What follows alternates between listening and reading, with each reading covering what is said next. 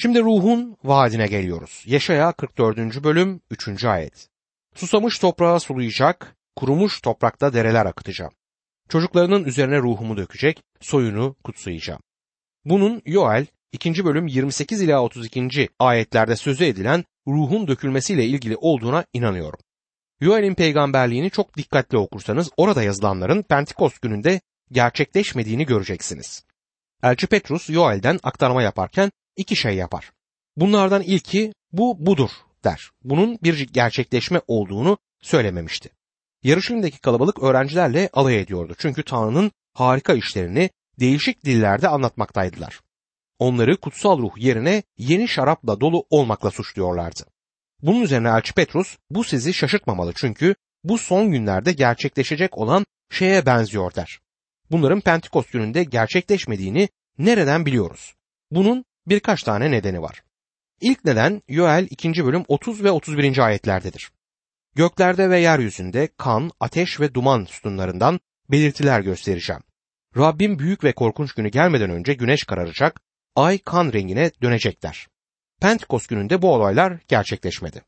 İkincisi ise elçilerin işlerindeki kayıttır. Ruhum bütün insanların üzerine dökülmediğini söyler. Ama Yoel 2. bölüm 28. ayette ondan sonra bütün insanların üzerine ruhumu dökeceğim der. Elçilerin işlerinde önce 120 öğrenci sonra 3000 inanlı vardı. Hiçbir zaman bütün insanların üzerine ruh dökülmedi. Ve 2000 yıl sonra da hala bütün insanlar için değildir. O sırada büyük bir olasılıkla Yarışlim'de yarım milyonla bir milyon arası insan bulunmaktaydı ancak hayal gücünüzü ne kadar kullanırsanız kullanın Yoel'in peygamberliğinin o sırada gerçekleştiğini söyleyemezsiniz. Ancak Yoel'in peygamberliği gelecekte gerçekleşecektir. Tanrı için en büyük günlerin gelecekte olduğunu söyleyip durmamın nedeni bu. Putperestliğe karşı tartışmanın en alevlendiği bölümlerdir bu bölümler. 9 ila 20. ayetlerde putperestliğe karşı zeki bir polemik görüyoruz. Peygamberlerin konuyu ele alış biçimi yıkıcıdır. Tasvirler yapanlar tanrıların anlamsız karakterlerinin tanıklarıdırlar. Bir tasvirde bir insanın beş duyusu bile yok. Bir put duyamaz, göremez, konuşamaz, koklayamaz ve hissedemez. Elçi Paulus onların birer hiç olduğunu söyler ve gerçekten de öyleler. Kimseye bir yardımları yoktur. Yaşaya 44. bölüm 10. ayette kim yararsız ilaha biçim vermek, dökme put yapmak ister diye sorar. Peygamber neden bütün zamanınızı bir put yaparak harcıyorsunuz? Utanmalısınız. Her şeyi bir hiç uğruna yapıyorsunuz der. Siz bir tanrı yapamazsınız. Tanrı sizi yapmıştır demektedir. Şimdi sözlerine put yapmayı tamamlayarak devam eder. Yaşaya 44. bölüm 12. ayet. Demirci aletini alır, kömür ateşinde çalışır. Çekişle demire biçim verir. Güçlü koluyla onu işler. Acıkır, güçsüz kalır, su içmeyince tükenir diyor. Metalle çalışan insanlar herhangi bir metalden bir tanrı yapmak için oldukça fazla uğraşıyorlardı ancak bu iş onları yorar ve sadece bir insan olduğunu da ortaya koyar. Bir tanrı yapmak için bütün işini, yeteneğini ve zamanını verdikten sonra eline ne geçerdi? Hiçbir şey.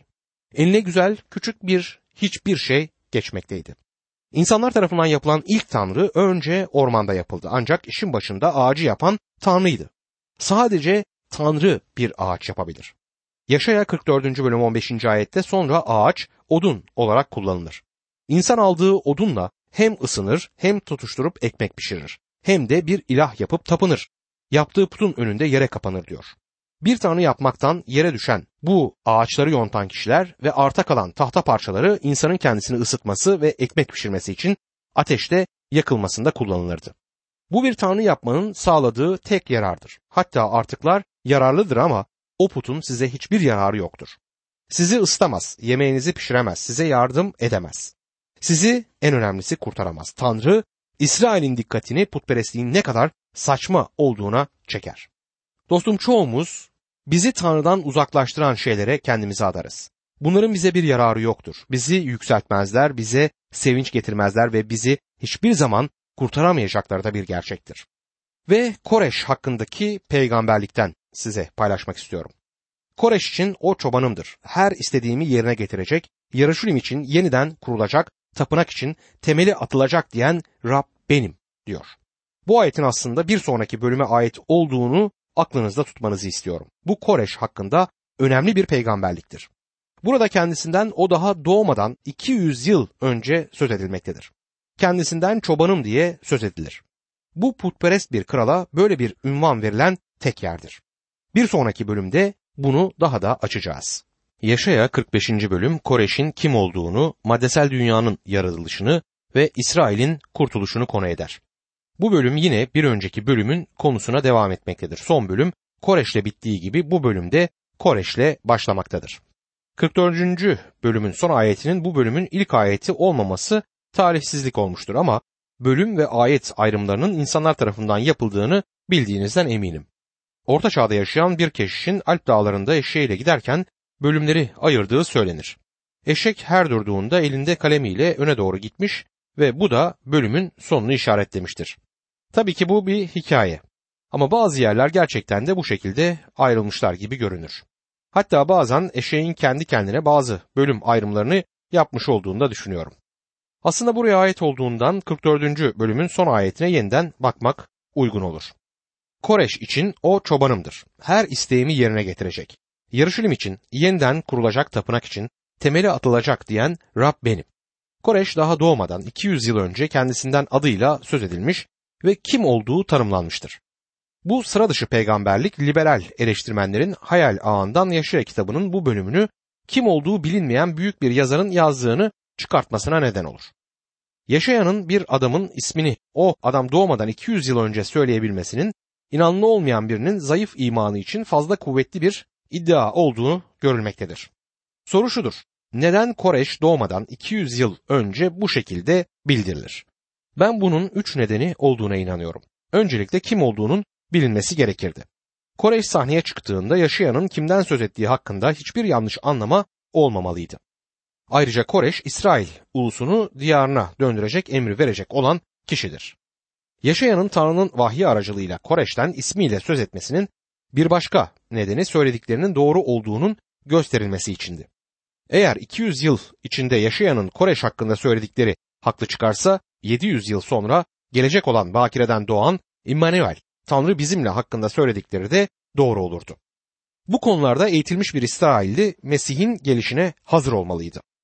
Tanrı'nın Koreş'ten çobanım diye söz ettiğine ve bütün isteklerimi yerine getirecektir. Yarışilim yeniden kurulacaktır dediğine dikkatinizi çekmek isterim. Tanrı'nın kuzeydeki İsrail krallığını tutsaklığa götürmek için Asur'u kullandığını hatırlamalıyız. Bundan sonra Yaruşilim'i yıkmak ve güneydeki krallığı tutsaklığa götürmekte Babil'i kullandı. Tanrı'nın bunu yapmakta kullandığı kişiler kötüydüler ve Tanrı yaptıklarından ötürü onları yargıladı. Ama Koreş farklıydı. Tanrı ondan bütün isteğimi yerine getirecek olan çobanım diye söz eder. Cennete gittiğimizde bizi şaşırtacak iki şey olacağına inanıyorum. Birincisi oraya gideceğini düşünmediğimiz insanlar orada olacak. Bunlardan birisi de Koreş olacaktır. Bence Koreş bunlardan biri olacak ve ikinci olarak orada olmasını beklediğimiz kişiler orada olmayacak. Ve dostum herhangi birimizin orada olma nedeni Mesih'i kurtarıcımız olarak kabul etmemiz olacaktır. Tanrı'nın Koreş bütün isteğimi yerine getirecek demesi ilginçtir. Sadece Tanrı'nın isteğini değil, onu hoşnut eden her şeyi yapacaktır. Ne de olsa hem Senherib ve hem de Nebukadnezar İsrail ve Yahuda'yı tutsaklığa götürerek Tanrı'nın isteğini yaptılar ama Koreş Tanrı'yı hoşnut edeni yapacaktır ve bu biraz farklı. Şimdi Koreş'in doğmadan önce çağrılmasına bakalım. Yaşaya 45. bölüm 1. ayet. Rab mesettiği kişiye sağ elinden tuttuğu Koreş'e sesleniyor. Uluslara onun önünde baş eğdirecek, kralları silahsızlandıracak. Bir daha kapanmayacak kapılar açacak. Ona şöyle diyor. Bu dikkat çekici bir peygamberliktir çünkü Koreş Yaşaya kendisinden söz ettikten 200 yıl sonra tarihin sayfalarında belirmiştir. Koreş doğudan Perslerin ülkesinden gelir. Mezarının kalıntıları İran'da Pasargate'de bulunmuştur ve mezar taşını okuduğunuzda onun Tanrı'ya güvenen alçak gönüllü bir adam olduğunu görürsünüz. Geçmişteki büyük yöneticilerin çoğu kendilerini öven kişilerdi ve çoğu da yalancıydı. Söyledikleri her şeye inanmamak gerekir. Bıraktıkları kayıtlar kendi büyüklüklerini abartmıştır ve güvenilmezdiler ama Koreş farklıydı. Hiçbir büyük iddiada bulunmamıştı. Övünmemişti ve buna karşın dünyayı fethetti. Ayrıca Tanrı'nın Koreş'ten mesedilmişi olarak söz ettiğine de dikkatinizi çekmek istiyorum.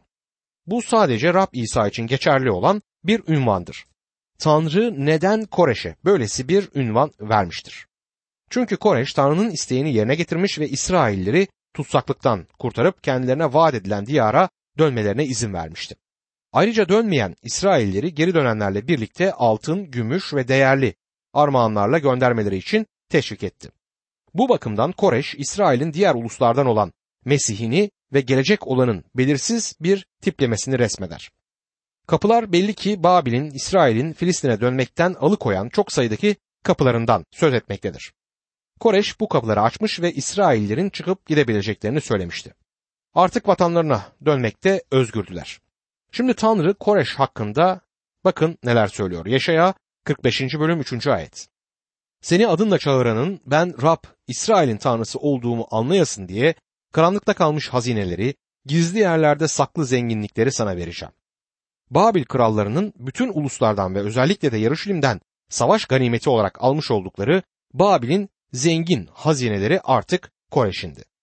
Yaşaya 45. bölüm 4 ve 5. ayetlerde sen beni tanımadığın halde kulum Yakup soyu ve seçtiğim İsrail uğruna seni adınla çağırıp onurlu bir ünvan vereceğim. Rab benim, başkası yok, benden başka Tanrı yok. Beni tanımadığın halde seni güçlü kılacağım diyor. Tanrı Koreş daha Rabbi tanımazken onu seçti. Koreş'in sonra diri ve gerçek Tanrı'yı tanıdığı sonucuna varmak mantıklıdır. Ezra 1. bölüm 2. ayette Pers kralı Koreş şöyle diyor. Göklerin tanrısı Rab yeryüzünün bütün krallıklarını bana verdi. Beni Yahuda'daki Yaruşilim kentinde kendisi için bir tapınak yapmakla görevlendirdi. Bu da Pers kralı Koreş'in diri ve gerçek olan Tanrı'yı tanıdığı sonucuna bizi götürür. Bütün zamanlardan önce dünyanın yaratılışıyla ilgili çok dikkat çekici bir cümle görüyoruz. Yaşaya 45. bölüm 7. ayette Tanrı şöyle diyor. Işığı biçimlendiren karanlığı yapan, esenliği ve felaketi yaratan, bütün bunları yapan Rab benim. Zerdüşlük de Perslerin ülkesinde başladı. Mazda'nın ışık tanrısı olduğunu öğretir Zerdüşler. Tanrı ışığı yarattığını ve ışığın bir tanrı olmadığını söyler. Persler gerçeğe çok yaklaşıyorlardı. Birçokları putperestliğin ortasında neden bir tek tanrıya taptıklarını merak ediyorlardı. Bu ulusun İsrail ulusuyla iletişim içinde olduğunu ve İsrail'in bütün dünya için bir tanık olduğunu hatırlamalıyız.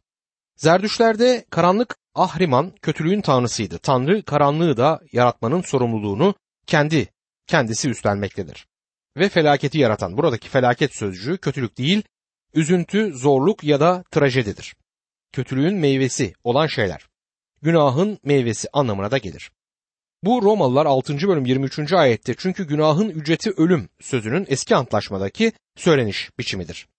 Eğer günahlı bir hayata devam ediyorsanız bir gün bunların bedelini ödeme günü gelecektir.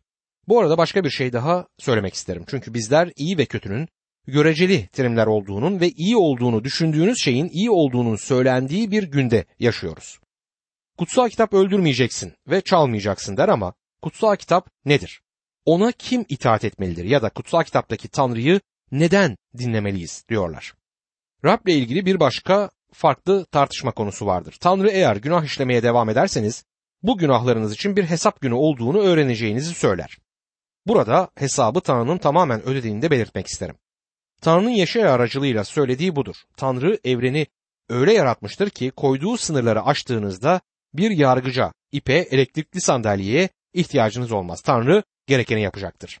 Tanrı bu yüzden ışığı ve karanlığı yaratanın kendisi olduğunu söyler. Işık tanrısına tapınan zerdüşlere yanıt vermektedir. Tanrı ışığın bir tanrı olmadığını bilmenizi istiyorum. Ben onu yarattım der. Yaşaya 45. bölüm 9. ayette kendisine biçim verenle çekişenin vay haline. Kil topraktan yapılmış çömlek parçası kendisine biçim verene ne yapıyorsun? Yarattığın nesnenin tutacağı yok diyebilir mi diye soruyor. Neden Tanrı ile savaşmalı? Nasıl olsa kaybedeceksiniz. Yunanların şöyle bir atasözü vardır. Tanrıların zarı doldur. Tanrı'nın sözünde söylediği de aynen bu. Tanrı benimle kumar oynamayın, benimle çekişmeyin, benimle savaşabileceğinizi düşünmeyin diyor. Davanızı mahkeme dışında halledin der. Yaşaya 1. bölüm 18. ayette Rab diyor ki, gelin şimdi davamızı görelim. Günahlarınız sizi kana boyamış bile olsa kar gibi akpak olacaksınız. Elleriniz kırmızı böceği gibi kızıl olsa da yapağı gibi bembeyaz olacak. Dostum Tanrı ile kumar oynamayın çünkü Tanrı zara attığında ne geleceğini bilir. Ama biz bilemiyoruz. Bu harikadır. Şimdi Rab başka bazı iddialarda bulunacak. Yaşaya 45. bölüm 12. ayet. Dünyayı ben yaptım. üzerindeki insanı ben yarattım. Benim ellerim gerdi gökleri. Bütün gök cisimleri benim buyruğumda. Tanrı'nın gökleri gerdiğini söylemesi ilginçtir. Gökler bir rastlantı sonucu oluşmadılar. Günümüz gök bilimcilerinin izlediği bir teori şudur. Evrenimiz her an daha da büyümektedir. Gezegenler, dünyalar ve galaksi sistemlerinin hepsi birbirinden uzaklaşıyorlar. Tanrı gökleri ben gerdim der. Tanrı bize bunu tam olarak nasıl yaptığını ya da hiçbir şeyi alıp bundan nasıl bir şey yapabildiğini söylememiş olmasına karşın aynen bunu yapmıştır. Hangi teoriyi kabul ederseniz edin hiçbir şeyin olmadığı bir zaman olduğu ve sonra bir şeyin olduğu bir zaman olduğu yere dönmek durumunda kalacaksınız. Hiçbir şeyin nasıl olup da bir şey olduğunu bana söyleyebilirseniz sizi dinleyebilirim. Bunu yanıtlayabilene dek istediğiniz kadar kurbağa yavrularından ve maymunlardan söz edin beni ilgilendirmiyor ve ben sadece orada oturup size gülümserim. Ben bir şüpheciyim, size inanmıyorum. Sadece Tanrı mantıklı bir yanıta sahiptir. Tanrı onu ben yarattım diyor. Sadece sözüyle evreni oluşturmuştur. Tanrı'nın bizlere sözünde vermiş olduğundan daha akıllıca bir yanıtınız bilmiyorum var mı?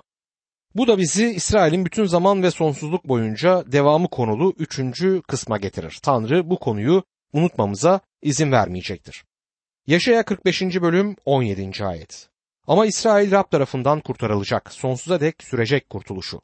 Çağlar boyunca utandırılmayacak, asla rezil olmayacak diyor. Tanrı'nın İsrail'le işinin bitmiş olduğunu düşünenler bu parçaya iyice baksınlar. İsrail'in kurtuluşu sonsuzdur. Tanrı evet İsrail yargılanacaksın. Babil'e gidiyorsun ama kendi ülkene geri döneceksin der. Asilik hala yüreğinde ama sonunda seni kurtaracağım diye ekler. Yaşaya 45. bölüm 22. ayette ey dünyanın dört bucağındakiler bana dönün. Bana dönün kurtulursunuz. Çünkü Tanrı benim. Başkası yok diyor Tanrı. Bu Süperci'nin Rabbe iman etmesinden sorumlu olan bilgisiz bir adamın kullandığı ayetti. Süpercin bir pazar sabahı kiliseye gidiyordu ki Londra'ya bir kar fırtınası geldi. Kendi kilisesine gidemeyeceği için yolun üzerinde küçük bir kiliseye gitti. Fırtına o kadar şiddetliydi ki vaiz bu küçük kiliseye gelememişti. Bunun üzerine bir adam kalkıp birkaç söz söyledi. Spurgeon adamın ismini hiçbir zaman öğrenemedi. Sadece eğitim görmemiş bir adam olduğunu biliyordu. Adam metin olarak Yaşaya 45. bölüm 22. ayeti seçmişti ve şimşekteki eksikliğini gök gürültüsüyle gideriyordu. Bu ayet bana dönün kurtulursunuz dedi. Ayet hakkında konuşmaya başladı. Tanrı ona dönmemizi ve kurtulmamızı söyler. Artık söyleyecek şeyi kalmamıştı. Ayet hakkında söyleyebileceği her şeyi bitirdi. Bundan ötürü gök gürültüsü bölümüne geçti ve kürsüyü yumruklayarak Ey dünyanın dört bucağındakiler Tanrı'ya bakın ve kurtulun diye bağırmaya başladı. Cemaatin arkalarına doğru baktı ve orada yüzünde çok acınacak bir ifadeyle oturan Süperjin'i gördü. Adam Süperjin'e bakarak sen İsa'ya bak ve kurtulacaksın dedi. Süperjin çok zeki bir adamdı ama bu bilgisiz adamın önerdiği şeyi yaptı. İsa'ya baktı ve kurtuldu. Yaşaya 46. bölüme geldiğimizde konunun Babil'in putlarının yenilgisi olduğunu, İsrail'e kurtuluşun bildirildiğini ve bütün putların reddedildiğini görüyoruz. Bu bölüm Tanrı sözünde putperestliğe karşı en iyi yergilerden birini içermektedir. Özellikle Babil'in putlarının yenilgisini bildirerek başlar. Babil henüz bir dünya gücü olarak öne çıkmamış olduğundan ve İsrail'in düşmanlarından biri olmadığından bu garip görünür. Yine de Babil bütün putperestliğin kaynağıydı ve peygamberlerin Babil'in putlarının yenilgisini bildirdikten sonra putperestleri suçlayarak İsrail'e gerçek Tanrı'ya sırtlarını dönmemelerini söylemesi uygundu. Putlara karşı burada bir yargı bildirisi bulunur. Yaşaya 46. bölüm 1. ayet. İlah Bel diz çökmüş, ilah Nebo sinmiş. Putları hayvanlara, öküzlere yüklenmiş gidiyor. Taşınan bu meseleleriniz ağırlık, yorgun hayvana yük oldu diyor. Bel ve Nebo Babil'in putlarıdır. Bel, Baal'ın kısa biçimidir ve şeytanın isimlerinden biri olan Beelzebub'un birinci kısmında bulunur. Nebo konuşmacı ya da peygamber anlamına gelir. Elçi Paulus'la Barnaba Listra'ya gittiklerinde halk Barnaba'nın Bel ya da Jüpiter ve konuşmayı yapanın da Paulus olduğundan Paulus'un da Nebo ya da Merkür'i olduğunu düşünmüşlerdi. O zamanların putperestliğinin ardında şeytansal bir tapınma vardı ki günümüz çağdaş toplumunda da popüler bir durum haline gelmektedir bu. Tanrı sözü savaşımızın ruhsal savaş olduğu hakkında bizleri tekrar ve tekrar uyarmaktadır. Tanrı taşınması zor olan bir putun yardım edemeyişini kendi sevgisi ve kuvvetiyle şimdi kıyaslayacak. Yaşaya 46. bölüm 3. ayet. Ey Yakup soyu, İsrail'in sağ kalanları, Doğdunuz doğalı yüklendiğim, rahminden çıktığınız çıkalı taşıdığım sizler, dinleyin beni diyor. Tanrı İsrail ben sizleri bir kadının rahminde bir çocuk taşıdığı gibi taşıdım der. Yaşaya 46. bölüm 4. ayette devam ederek siz yaşlanıncaya dek ben oyum. Saçlarınız ağırıncaya dek ben yükleneceğim sizi. Sizi ben yarattım, ben taşıyacağım. Evet sizi yüklenecek, ben kurtaracağım diyor. Gerçek olanla sahte olan arasında gerçek bir ayrım bulunur. Tanrı İsrail ulusunu taşımakla kalmaz, her bireyi beşikten mezara kadar taşır. Tanrı günahlarımızı taşır. Yaşaya 53. bölüm 4. ayet. Aslında hastalıklarımızı o üstlendi. Acılarımızı o yüklendi. Bizse Tanrı tarafından cezalandırıldığını, vurulup ezildiğini sandık diyor. Ayrıca bize endişe veren şeyleri de ve yüklerimizi de o taşır. 1. Petrus 5. bölüm 7. ayet. Bütün kaygılarınızı ona yükleyin çünkü o sizi kayırır der. Ve Tanrı bizi bugün de taşımaktadır. Yasanın tekrarı 33. bölüm 27. ayet. Sığınağın çağlar boyu var olan Tanrı'dır. Seni taşıyan onun yorulmaz kollarıdır diyor. Putperestlikten nasıl söz ettiğine dikkat edin. Yaşaya 46. bölüm 5. ayet. Beni kime benzetecek, kime denk tutacaksınız? Kiminle karşılaştıracaksınız ki benzer olayım? Tanrı'yı açıklamanın çok zor olmasının nedeni onun ölümsüz ve bizlerin ölümlü olması ve fani bir evrende yaşamamızdır. Onu kıyaslayabileceğimiz hiçbir şey yoktur. Bütün anlamı kaybetmeden bizim terminolojimize indirgenemez. İnsan diline tercüme edilemez. Bu Tanrı'nın insan oluşunun nedenlerinden birini açıklar. Tanrı'yı tanıyabilmemizin tek yolu İsa Mesih aracılığıyladır. Tanrı'yı İsa Mesih yeryüzünde göstermiştir. Bu putperestlik için çok zeki bir taşlama oluşturur. Yaşaya 46. bölüm 6. ayet. Kimisi bol keseden harcadığı altından, terazide tarttığı gümüşten, ücret karşılığında kuyumcuya ilah yaptırır. Önünde yere kapanıp tapınır diyor. Bu güzellik ve değer bakımından tahta putu geçen metal bir puttur. İnsanın zenginliği bir put yaparak artar. Eğer bir adamın fazla parası yoksa ucuz bir tanrısı oluyor. Eğer zenginse zengin bir tanrısı vardır. Aslında iş insanların kendi sanatlarında kendi eserlerine tapınmalarıdır ki bu kendi kendilerine tapınmaları anlamına da gelir. Bir tür hümanizmdir bu. Şimdi gerçek sınavı göreceğiz. Yaşaya 46. bölüm 7. ayet. Onu omuzlayıp taşır yerine koyar. Öylece durur put. Yerinden kımıldamaz. Kendisine yakarana yanıt veremez. Onu sıkıntısından kurtaramaz diyor. Tanrılarını omuzlarına taşırlar ve eve gittiklerinde onu bir köşeye koyarlar. Tanrı'nın kendilerine ne dediğini dinleyin. Yaşaya 46. bölüm 9. ayet. Çok önceden beri olup bitenleri anımsayın. Çünkü Tanrı benim, başkası yok. Tanrı benim, benzerim yok. Günümüzde çağdaş bir putperestlik var. Hem de bol miktarda. Bunu kabul etmeliyiz. Kiliseye gittiğinizde bir şey alıyor musunuz? Birçok insan kiliseye gitmeyi büyük bir yük ve külfet olarak görür. Bu sanki taşıdıkları bir şey yaramaz bir tanrıdır. Dostum Tanrı sizinle iletişim içerisinde olmak ister. Sizin için Tanrı'nın bir şeyi var. Sizin onu taşımanızı istemiyor. Çünkü Tanrı sizi taşımak istiyor.